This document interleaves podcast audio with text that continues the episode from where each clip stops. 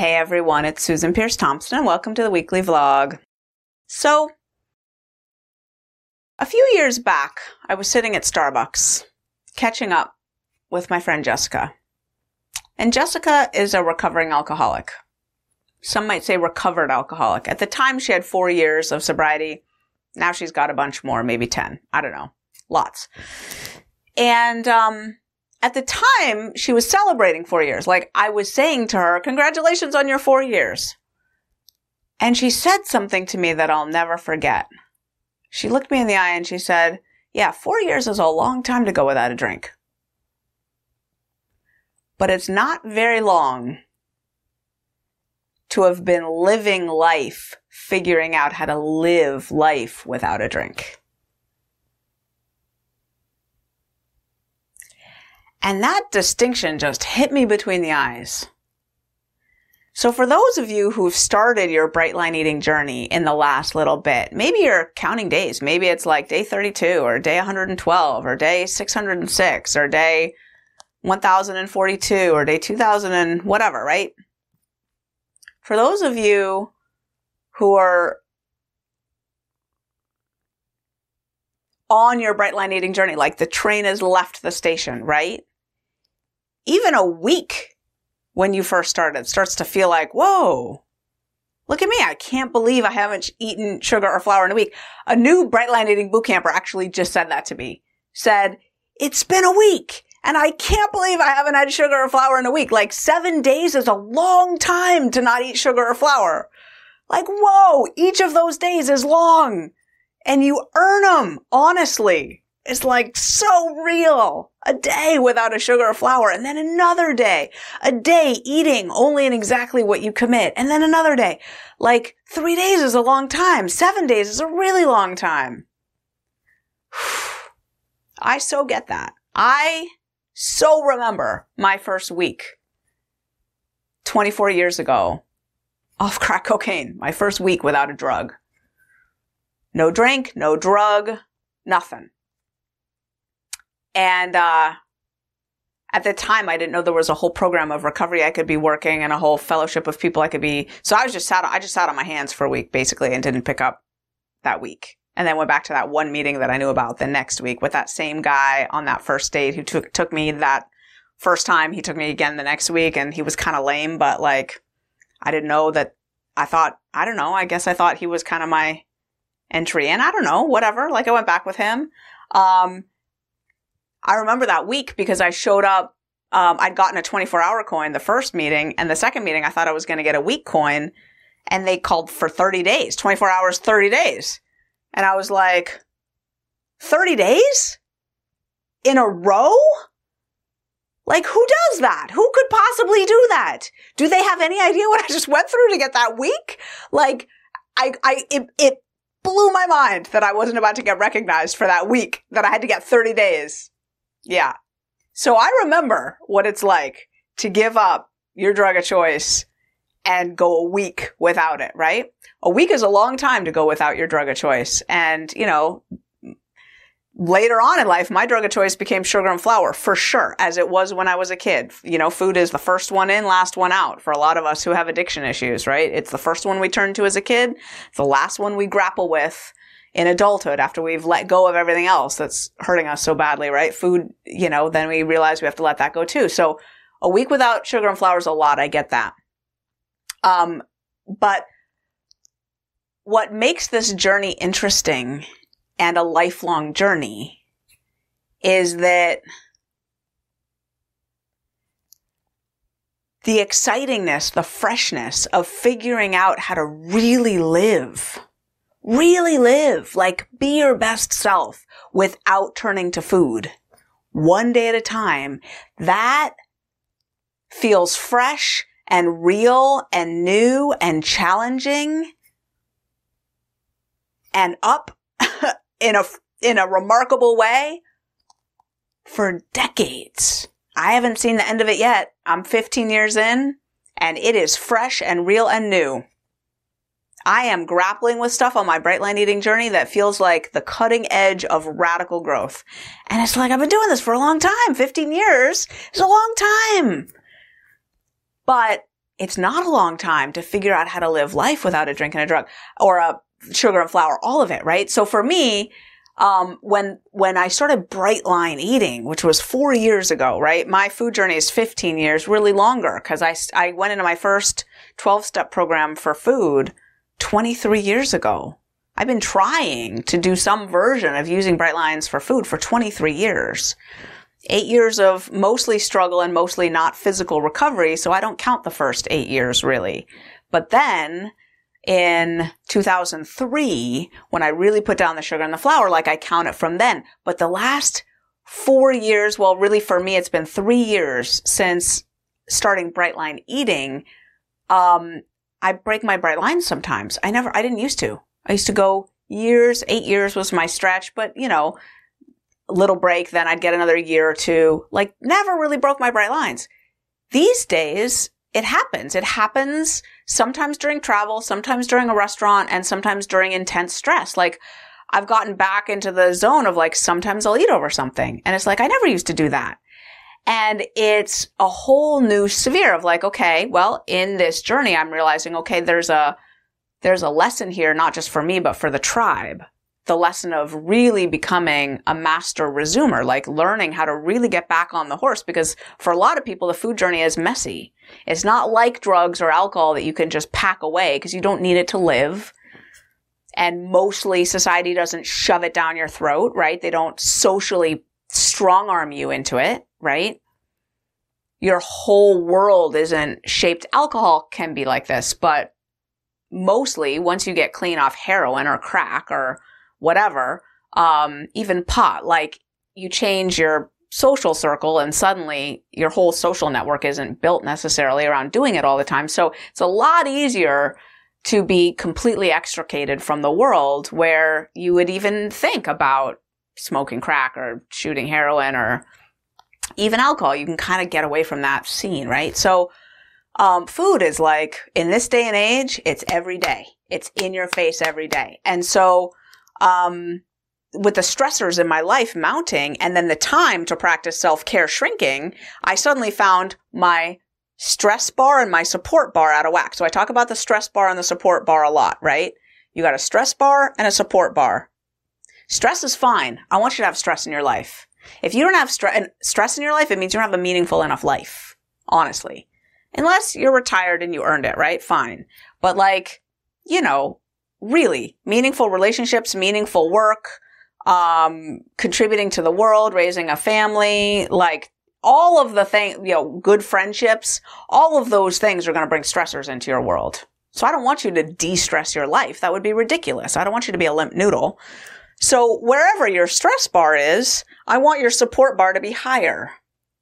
And so once I started this bright line eating enterprise, the movement piece for me, my part in that, my role in that has made it really hard to get my support bar higher than my stress bar.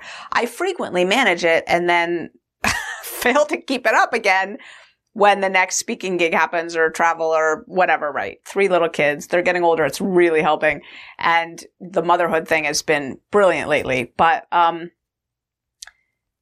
all that to say, there's a point this last three or four years has brought a beautiful, challenging new era to my bright line eating journey because I'm not used to watching myself eat over stuff. Like, really, Susan?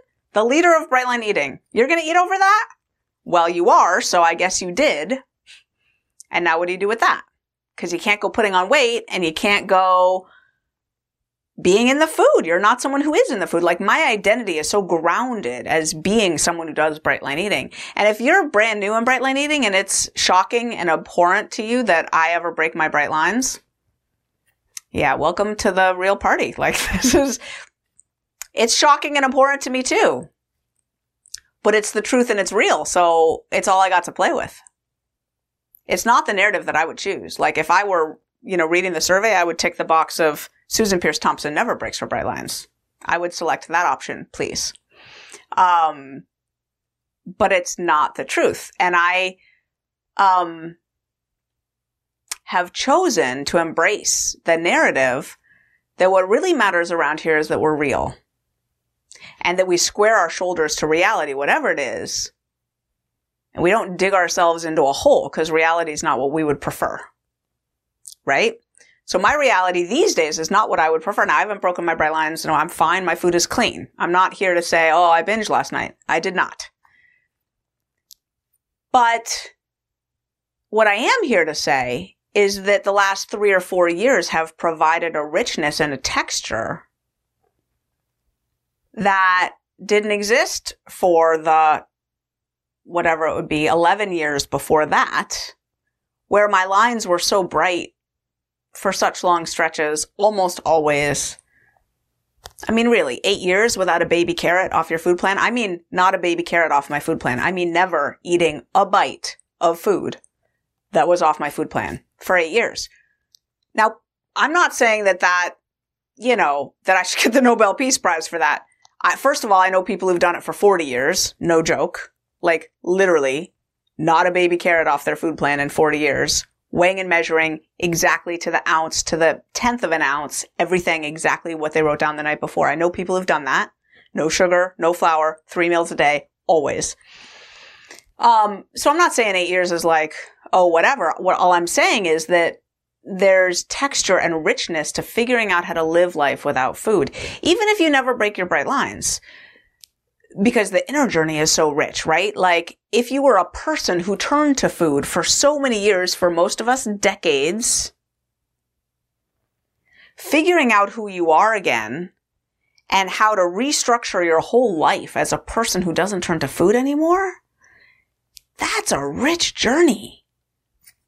And that task is not accomplished in a 14 day challenge or, you know, a boot camp that lasts a few weeks or even five years doing this on a daily basis. Like, it is so rich to do this long term. So for those of you who are newer on the journey, and by that I include everybody who's been doing this less than five years. So everybody pretty much in this tribe, unless you've been in a 12 step food program and doing this for much longer, but most of y'all. Um, I guess I just want to invite you to consider the long-term journey. That it's, it's rich and deep to do this for a long, long time. And you are so selling yourself short if you're thinking this is a diet and you're just doing this to lose X number of pounds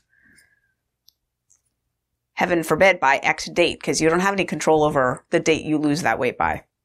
That's the subject for another vlog. But if you're just doing this to lose X number of pounds, you're missing the whole thing. Because that's not it. That's not the game. The game is, how do I become a person who lives their life and doesn't need to turn to food? And I'm having to relearn that game because, you know, I learned it in the context of a different life, the context of a life where I was a professor. My classes were scheduled. There were only going to be X number of exams for me to grade. The work ended. Yeah, I could always tweak my lectures. It felt at the time, and the narrative I had at the time was that my work was never, it never ended because the work of a professor can always expand. No, that work ended. I would get to, to a point in my day or my week where there was, there were no more pulls on me from work and I could be with my family. I could meditate in the morning. I could do those things. The bright line eating world now is, it's a whole, yeah. Welcome to the funny farm, Susan. Welcome, welcome to the real gig here, right? Stress bar. Now I'm great now. I've, I've, I've definitely, you know, if you've been watching my vlogs for a long time, I don't know if you have picked up on this, but I got space in my life now. I am not hair on fire, balls to the wall girl that I was a year ago. I'm not. But I'm still in that zone of like figuring out how to travel and really support myself when I travel with my Bright Lines Bright. Figuring out how to like reconstruct the longevity. So if something really emotionally devastating hits, I don't eat over it. Because here's the thing about breaking your bright lines. Eating begets more eating. Not because of any real fancy reason. That's just the way the brain works. Like as soon as you carve a fiber tract for the off path of like, oh, maybe I'll eat over that, or oh, maybe I'll eat in this restaurant a little too much, or oh, maybe I'll have seconds tonight. Oh, maybe I'll eat a handful of nuts after dinner. Oh, maybe I'll, mm. As soon as you create the fiber tract for an off ramp off your food plan, it's there in the brain. It doesn't go away. And the conditions are so much more ripe for you to do it again in the next similar situation. You do that often enough, and now it's really hard to string a stretch of bright line days together. That's just the way the brain works. That doesn't make it impossible, and I guess I'm, you know, my task over these three to four years, it's been three. For the first year of bright line eating, my lines were immaculate. Uh, is that right? Yeah. It's actually, technically, it's for the first, yeah, two weeks shy of one year of bright line eating. My line, I never broke my lines once and then I had my first break, and then I didn't break them again for four months, and then it was like, whoa! It was sort of then then the storm hit. You know, our email list exploded this one week in 2015 by 100, 110,000 people joined our email list in a two week span of time. And 2,500 of them signed up for the boot camp and we had a staff of four and it was on. It was on like Donkey Kong. And, um, yeah, the struggle for me started not frequent struggle. I keep my bright lines 95% of the time. But again, 15 years is a long time to be on a specific food plan. It's not that long to go into a journey of figuring out how to live life without returning to the food. So, think of this as a long term journey. I know I am. Like I, there's no world in which I'm stopping doing this anytime. Like this is me. This is, I'm a bright lifer. I am a bright lifer. I do this for life. So anyway, just thought I'd spout off a little bit about that sweet quote that my friend Jessica gave me so many years ago. That's the weekly vlog. I love you. I'll see you next week.